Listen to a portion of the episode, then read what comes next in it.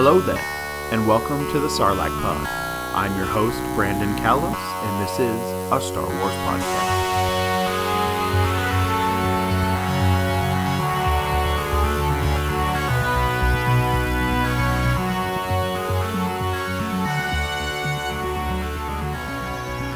First and foremost, thank you guys for being here. I'm so very grateful for all of you. Uh, it is Thanksgiving in three days, and uh, we're getting to my favorite time of the year the holiday seasons, regardless of what holiday you celebrate or, or, or how you celebrate or your traditions. I just love the time. I love the thankful, the, you know, being thankful for things. I love the love and, and, and, and the caring and just everybody is so nice around this time. And I still have a very strict no Christmas movies or music before or, or, before Thanksgiving, but after Thanksgiving, it's it's it's all on. But let me tell you, as I get older, it is harder and harder to have to wait. I've been wanting to turn on movies and, and, and the music so much, but I'm waiting. Wednesday night when I when I bake my uh, world famous pie. I, I make one of the meanest apple pies you will ever eat. Uh, Wednesday night when I am baking it for Thursday, all the festivities uh, at Thanksgiving on Thursday. Um, I do, you know, start my watching my Christmas movies and, and all that. And I have I have yet to watch the Lego Star Wars Holiday Special. I probably will be watching that Wednesday night as I'm baking my pie. Super pumped for that. Um, but yeah, I, I just want to say I'm super grateful for every each and every one of you who tune in to listen to me every week ramble about Star Wars because it's my favorite thing in the world. And let me tell you, this episode of The Mandalorian had some great things that happened that I was like, yeah, Star Wars is the coolest, and yeah, they do that the best. But to clear things up first, uh, in my last episode, I talked about how we're going to see Ahsoka this week. I then after kind of coming off the high, I did kind of think about it and realize we're probably not going to see her this week. If anything, we're going to see her next week when we see Dave Filoni, who wrote and directed the episode. Because if we are going to see Ahsoka, it is definitely going to be him that does it since she is his character.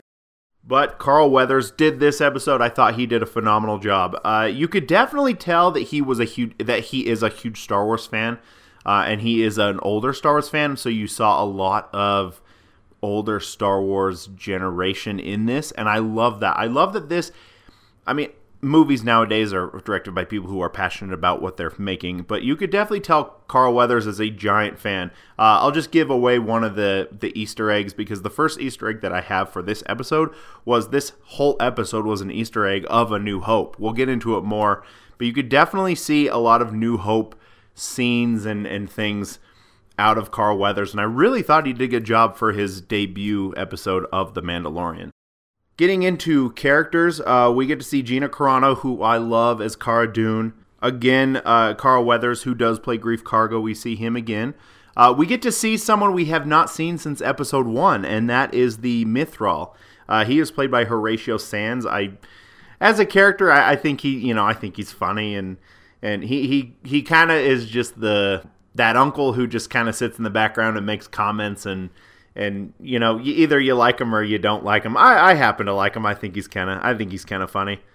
Also, a face that we have not seen for a while is Doctor Pershing. He is the uh, he is the doctor who was working on Baby Yoda and uh, drawing his blood. We'll get more into that and more of who he is later. And then, of course, we get to see Giancarlo Esposito again, who plays Gideon. And we are going, and, and we get to see more into. I mean, we already know that Gideon is the the pro, uh, the antagonist in this show. He is the bad guy. Um, but we really get to see kind of his motives. And people people call this episode a filler episode but i really don't think it was at all. I think we pushed the story quite a bit. I think there were some things in this episode that you're like oh my gosh we're, we're really getting into story here. And i do not call this episode a filler whatsoever so going in scene by scene we uh, open with mando and uh, his poor razor crest is well, not fixed like he wanted it to. The the Mon Calamari did a terrible job, and it shows him and Baby Yoda try to, you know, fix things. And again, I'm gonna make a dad reference for the third episode in a row where you know it, trying to get my five year old to do something. No, the red wire. No, put the red wire in the blue place. You know, it, it's it's really funny watching that, and I did love that. We also saw that uh, he's getting a little more comfortable with his helmet. We saw them eating him and Baby Yoda in the ship together, and he did lift up his helmet. Not a lot, but you know that's progress. I don't know if we're going to eventually see him take it off all the way like regular Mandalorians because, you know, now we have the Mandalorians and we have different sects of the Mandalorians and, and he was part of the the foundlings and, and they're just part of the sect that doesn't remove their helmet and we'll see if, you know, he develops into someone who you know just realizes who he is and you know he that the armor is not who he is and he eventually does take it off but I, I thought that was kind of a cool little shot, and you had you know our little baby Yoda trying to look up and see his mask. Oh, also, I have been playing. I've been replaying Star Wars Battlefront 2, the story mode, and uh, the main character, Iden Versio, her and her crew, I guess you could say, uh, they fly a ship called the Corvus. I knew I heard that name from last week. Corvus is where Ahsoka is. I knew I heard that name somewhere, and then, like I said, playing it this weekend, I was like, oh, okay, that's where it's from. I don't think that has anything to do with anything. I don't even know if they knew what they were doing. Um, if it was kind of a, you know, we're going to call the planet Corvus. It's kind of a homage to the game. I, I don't know if that was even a thing, but I knew I heard that name from somewhere. So he, uh, while they're eating, he needs to get his ship fixed, and he asks Yoda if he wants to go back to Navarro. So that's where where we are headed uh, to see some old friends. That leads us to the next scene where they are. Uh, we see some Aqualish who are just looters, I guess, but they're using the old Mandalorian blacksmithing area as their base. And Gina Carano, who is the new marshal of Navarro, she goes in there and kills all of them and you can really tell that they are trying to clean up Navarro and try to make it a planet. They, you know, Greef Karga mentions that he wants to get rid of the the Empire and all the scum and villainy. Going back to again a New Hope, uh, he wants to clean up the planet because he really wants to make it a big kind of trading you know good place just bring a good name to Navarro that you know you can tell that that that his, that's his planet and he wants to make it just a good place and and Cara being Marshall is is doing a good job of that obviously.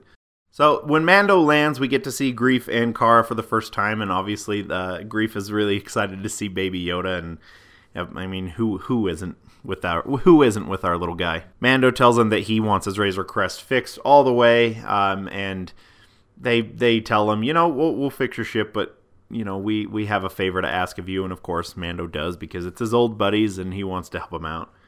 It's at this moment where we see a one of the mechanics kind of look back and and make a, a kind of a weird noise. And at first, I kind of just thought, you know, that yeah, it's kind of weird. But then, you know, obviously at the end we see something. But I did I did remember making the first time I watched this, I do remember making it a point that that was kind of a weird thing it is really funny to see uh, as they go inside, and you can tell Navarro's been really cleaned up. You know, it's it's nice and you know people or kids and, and, and, and parents are running around their shops and everybody's kind of doing their own thing and they, as they go inside then they we see the Mythrol from episode one and they kind of lock eyes and they're like okay what's each other doing here and mando even makes a point to where well if he escapes again i'll be the one to catch him he is serving a 350 year sentence for uh, crimes that he did. Apparently, when he was a, uh, I think the word they used was was tadpole. So when he was a a baby Mythrol, I guess uh, he was the bookkeeper, the bookkeeper for Greef Karga, and then he there was some creative accounting, and he kind of jumped, and that's why he was a bounty, and Mando brought him in they start talking about what favor it is, and there is an imperial base on Navarro that they're trying to get rid of to make you know to clean up Navarro even more and really make it a place where they can thrive and be a really good planet for trade. And also, they're worried about the imperial you know ships and and and machinery there that black market looters will come and and basically make Navarro a bad place to live again, and they don't want that. So they want them to go. They want to go clean it up and and get rid of it. So obviously, we need to find a babysitter for Baby Yoda, and uh, they put him in the school, which is taught by a protocol droid who looks a lot like C3PO, but I think it's kind of a female one. we see a kid eating what looks like cookies or macaroons or macarons. Baby Yoda really wants them because, of course, he he likes to eat and he uses the Force to grab it, and that was a really funny scene. I just he's a cutie. So as we are speeding through the deserts of Navarro, I guess you could say they get to the Imperial spot where they want to go and and the Mythrol's like, okay, where do you want me to drop you off? And Greef is like, I'll knock a hundred ears off if you drop us off right at the door. And there's kind of that back and forth was was really funny. So he takes him straight up to the door, and obviously the control panel is melted because Navarro is a giant volcano and there's lava everywhere, and and that's what even because uh, the Mythrol doesn't even want to come in, but Greef's like, okay, or, or I think Cara's like, okay, we'll just come clean your body off up once the uh, once the tide of the lava comes in and, and burns you. So they're trying to they're trying to get into the control room and and, and Din goes away. And we see a stormtrooper fall, and then of course he lets him in because that's that's how Mando gets things done.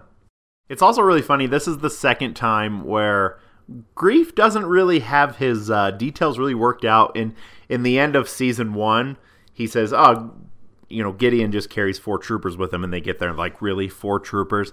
And this time, Greef's like, "Yeah, just just a couple, you know, uh, scout troops or whatever." And then they get there, and they're like, "Oh, this is a full on operation." And Greef's like, "Yeah, I guess I was wrong again." They work their way into the reactor because their job is to go and, and, and set the reactor or turn off the reactor and let it blow up in 10 minutes and and get the heck out of there and the Imperial will move on. That's the plan, but of course, you know, it's the world of Star Wars and never nothing ever goes according to plan. They're as they're kind of going through quarters and finding their way, they see two scientists who immediately see them and one of the scientists says destroy it.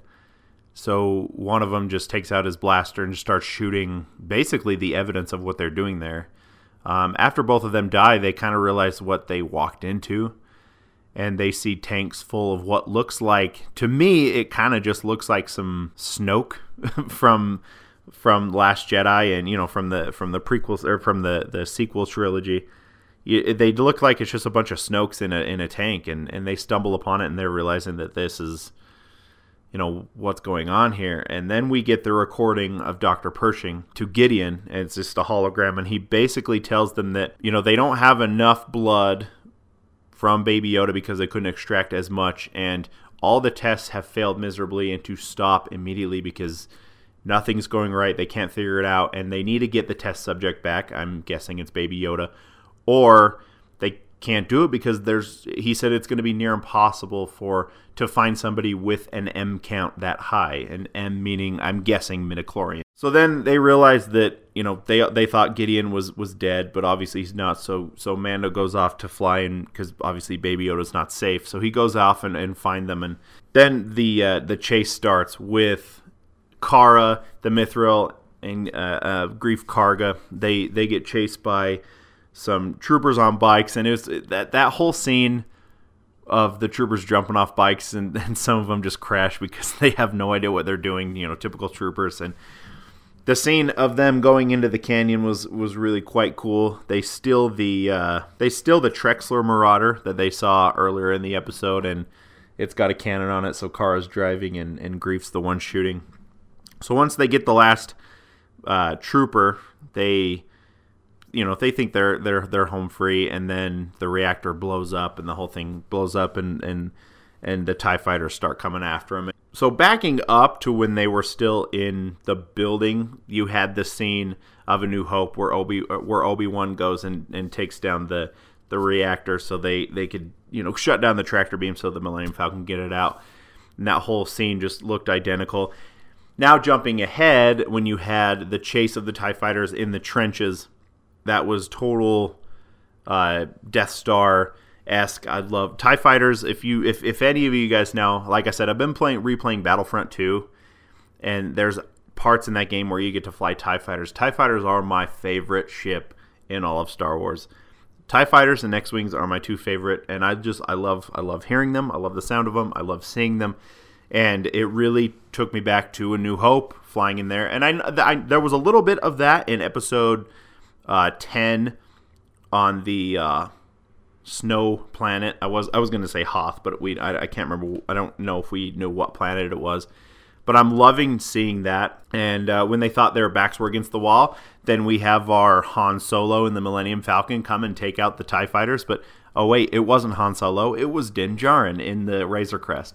And the whole dogfight between Razor Crest and the two Tie Fighters is where at the early earlier uh, earlier in this episode I talked about how there was scenes where you're just like, yeah, Star Wars is the best. This dogfight between the Razor Crest and the two Tie Fighters was awesome, so fun to watch. And when he had the last one and he was playing basically chicken with him and going straight at him and doing the the barrel rolls, oh my gosh, that that got my blood pumping. That was awesome, phenomenal I'm running out of adjectives because it was so cool, and you just know, yep, yep, Star Wars is the coolest thing on the planet. So after everything is saved, and Greef asks, you know, can I buy you buy you a drink? But we know that Din is on a mission, and he tells him, "No, I'll see you. I'll see you later. Take a rain check. I'll see you. I have other missions to do. Go find Ahsoka." So he flies off, and and then then we have the shot of the Mythrol and Greef kind of in their office building, and we have our Republic X-wing trooper uh, Carson Teva or Tiva, and he's asking, okay, a lot of uh, Imperial stuff is going on here. What what's going on? Because in in the Republicans in in the Republic's eyes, the Empire's gone. They destroyed the Death Star. They shouldn't be existing. So when they're starting to see like, okay, what's going on, and why has there been two instances now where the Empire or remnants of the empire have been here and and it's all been on Navarro. What is going on? Oh, and yeah, we also knew that the Razor Crest was here. And of course, Greef protecting his friend was like, I, I have no idea what you're talking about. So I think we're going to see a lot more of Carson uh, Tiva or whatever because I think as the Republic finds more about the Empire, I think he's going to be more involved, and maybe we'll see him and and also Dave Filoni, our other X-wing pilot, more in more scenes. But as he's walking out, he sees Cara and he says, "You know, you're you're awesome. Do you want to join the Republic?" And she tells him, "No, that's just it's not what I do." And then they kind of get a little uh, little talky about Alderaan because that's where Cara's from, and he's he's like, you know, I was in battle during there, and who did you lose? Uh, and and Cara says she she lost everybody. Then it got me thinking you know, Star Wars always ties in somehow. Someone is always this person, and they're related to this person. I'm not saying that Cara is related to anybody directly, but it would be really nice to find out her backstory and where she came from. Uh, from I mean, we know she's from Alderaan, but where she came from in her family tree, I guess would be the way to put it. You know, is she related to Bail or Leia or you know, a, a cousin or, or whatever. It would be really interesting to get more of Cara's backstory. Because I feel like Alderaan is something not really talked about a whole lot because, you know, it, you, you heard the name once in A New Hope and they blow it up. and But, you know, that's where that's where Leia's from and Bail's from. And, you know, it, it, I don't think it gets the recognition it, it deserves or needs. And I would love to see more of Alderaan. I know... I know that in the Clone Wars you saw a lot of it because Bail was a you know a big part of Clone Wars. But yeah, I, I would just like to see more of Cara's backstory. He also leaves her with a Republic badge, which I thought was it was really cool. And then, of course, going back to the classic shot of the opening of A New Hope after the after the story scroll, um, we get to see the Imperial Star Destroyer. But in this same shot, only this time it is the Arquitens class command cruiser, where Gideon is in and we see the mechanic in a hologram say, "Okay, I did what you I did what needs to be done. I put the tracker on the Razor Crest." Of course, when I first watched this, I knew something was shady, and then obviously something was very shady. So now the problem is they're tracking the Razor Crest, and where's the Razor Crest headed? Well, it's headed to Corvus to find Ahsoka. And I would imagine that there's a lot of people who want to find Ahsoka to get rid of her. So the officer goes and finds Gideon and tells him, "Okay, we're we're tracking Razor Crest," and and he's obviously pretty happy. And then he kind of walks down the hallway, and it's filled with black troopers, dark troopers, shadow troopers, whatever you want to call them. We've seen dark troopers before. Um, we've seen shadow troopers before. They're basically just super crazy awesome droids. Are they clones? Do they have force in them? You know, from from Baby Yoda's blood? Do they have midichlorians injected into them? We don't know. Is he going to use them to fight Ahsoka when he eventually get there? It's going to be pretty awesome seeing Ahsoka's white lightsabers up against the red ones. you know, back going back to Clone Wars, I thought I thought I thought when she was fighting Vader, just they looked awesome together. That's just me nerding out about lightsabers, but you know what what are we what is he what is he building? Is he going back to the midichlorian count and using the blood? What is he is he trying to build an army? Is he trying to build a bunch of Snokes? Uh, going back to those tanks where they saw on navarro Is he trying to make an army of troopers who have the force? We don't know yet, but like I said, this definitely was not a filler episode. We got a lot of information. Do we have more questions than answers? Absolutely. But at the end of the day, we now know Gideon's kind of ultimate plan is to build an army of basically force sensitive troopers or droids or whatever he, whatever he, he's building. You know, is he trying to use the force himself? Is he trying to inject it in himself? Uh, one of the questions was was we know he has the dark saber. Is he force sensitive? Because if he's got the dark saber, yeah, I, I know that like pre Vizsla didn't have wasn't force sensitive, but it makes you still wonder. You know, these bad guys are they force sensitive? And and it, you kind of got your answer that was no because if they were looking for someone with a high midichlorian count, they would just use Gideon's blood, but obviously they can't. So that you know answers my question there. But really, what is Gideon trying to do? So that's the end of the episode. Now, going on to Easter eggs, like I said, this whole episode was an Easter egg. You had, like I said earlier, you had the Arquitens uh, class commander cruiser flying through space, classic A New Hope. You had the Tie fighters in the trenches, in the trenches, classic New Hope. You had the, you know, shutting down the reactor, classic New Hope. So this whole episode was an Easter egg for episode four we got to see some Aqualish who are.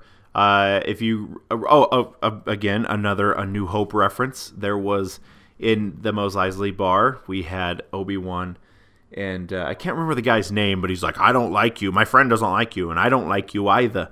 I always just thought that guy that guy's name was Walrus Man, um, but I can't remember exactly what his name was. But he was an Aqualish. We also got to see our Mythrol again, so I, I threw him in. Also, as they're walking into the school, or the office building or whatever, you do get to see IG-11 statue. So if that's actually his parts made up a statue, or they just made a statue out of some scrap metal, I think that's really cool that they, you know, because he he did save them. He he did save the planet basically. So it's cool that they did a little homage to him. We got to hear our Mythrol talk about hibernation sickness. Uh, because after Return of the Jedi, we had Han Solo who couldn't see for a good portion of the movie because he was in carbonite for so long, and uh, the Mythrol says that he still can't see out of his left eye. Also, this is probably wasn't really meant to be a Easter egg, but uh, the Mythrol's land speeder that they took to the Imperial station uh, looked a lot like Luke's in A New Hope. So thoughts on the uh, the episode? I already said before. You know, there was things and shots and and just things that happened in this in this episode that I'm like, yeah, Star Wars is the best. They do this the best. They do that the best. It's the mo- it's entertaining. The dogfight with Razor Crest was probably the best minute or so. I would put maybe top five, top ten things that happened in this entire series. I thought that was awesome, especially with me playing Battlefront recently and flying, you know, uh, flying the you know the Tie Fighters and the X Wings. That that's my favorite part of the game, just the the, the flying the pilot and, and and shooting other plane or shooting other aircraft. It's just it's really cool. This episode was awesome. Again, people are giving it a little bit of uh, a little bit of crap because they're calling it a filler episode, and people don't like filler episodes, which I don't I don't understand why you need filler episodes to. I and I guess I can't say that because I guess in season one, the prisoner was a filler episode, and I kind of knocked that episode. It's one of you know that was my least favorite episode, but I really feel like this pushed the story along, and you really got to see a lot of what's happening and why they wanted Baby Yoda in the first place. And I really thought that they did a really good job. And I really thought that Carl Weathers directed this phenomenally, and I really hope that we get to see him again in the future because he, you know, he knows what he's doing. He knows Star Wars, and clearly that showed. So we always like to end the episode with talking about uh, something that I can read straight from Wikipedia, something that stood out in this episode that I want to talk about a little more about. And uh, we're going to talk about strand casts in this episode, or clones, because clones are a big deal in Star Wars, and especially with uh, Rise of Skywalker being out for about a year now, and we got to see that there was a bunch of Snoke clones, and Palpatine was basically a clone. So we're going to talk about that. But I'm going to start off without reading from Wikipedia and talk about General Grievous, one of my favorite Star Wars characters. I'm pretty sure somewhere, don't quote me on this, but I'm pretty sure somewhere I read or watched a video or whatever that they took Sifo Dyas's blood, and Sifo Dyas was the was the Jedi who who told the people of Kamino to make the clones. So they they they they took blood out of him and put it into Grievous, and then because Grievous at one point was a living being. That's why he had a heart and why Obi Wan was able to shoot it and set it on fire. So at one point he was a real being, and then they just made him into uh, a a droid. I don't think he ever. I don't think the putting the Sifo Dyas's blood into Grievous actually worked. But yeah, I, I thought that was I, again. Don't quote me. I don't think that's canon. I think that's just kind of an offset. If it, if it is canon, great. If not, you know, share it with your friends or whatever. And, and but again, don't quote me on that. So now reading directly from Wikipedia, a Strandcast, alternatively spelled Strandcast, was a bioengineered organism during the New Republic era. An imperial base on the planet Navarro contained a secret laboratory of Strandcast created by Dr. Pershing. So this episode. The Strandcasts were the result of Pershing's failed efforts to infuse test subjects with blood samplings containing a high midichlorian count. The scientists required the original donor, a mysterious alien foundling known as the Child, in order to continue the experiment. The Sith Eternal, a cult that served the reborn Sith Lord Sidious, engineered various Strandcasts on the distant world of Exegol, including Supreme Leader Snoke and Rey's father.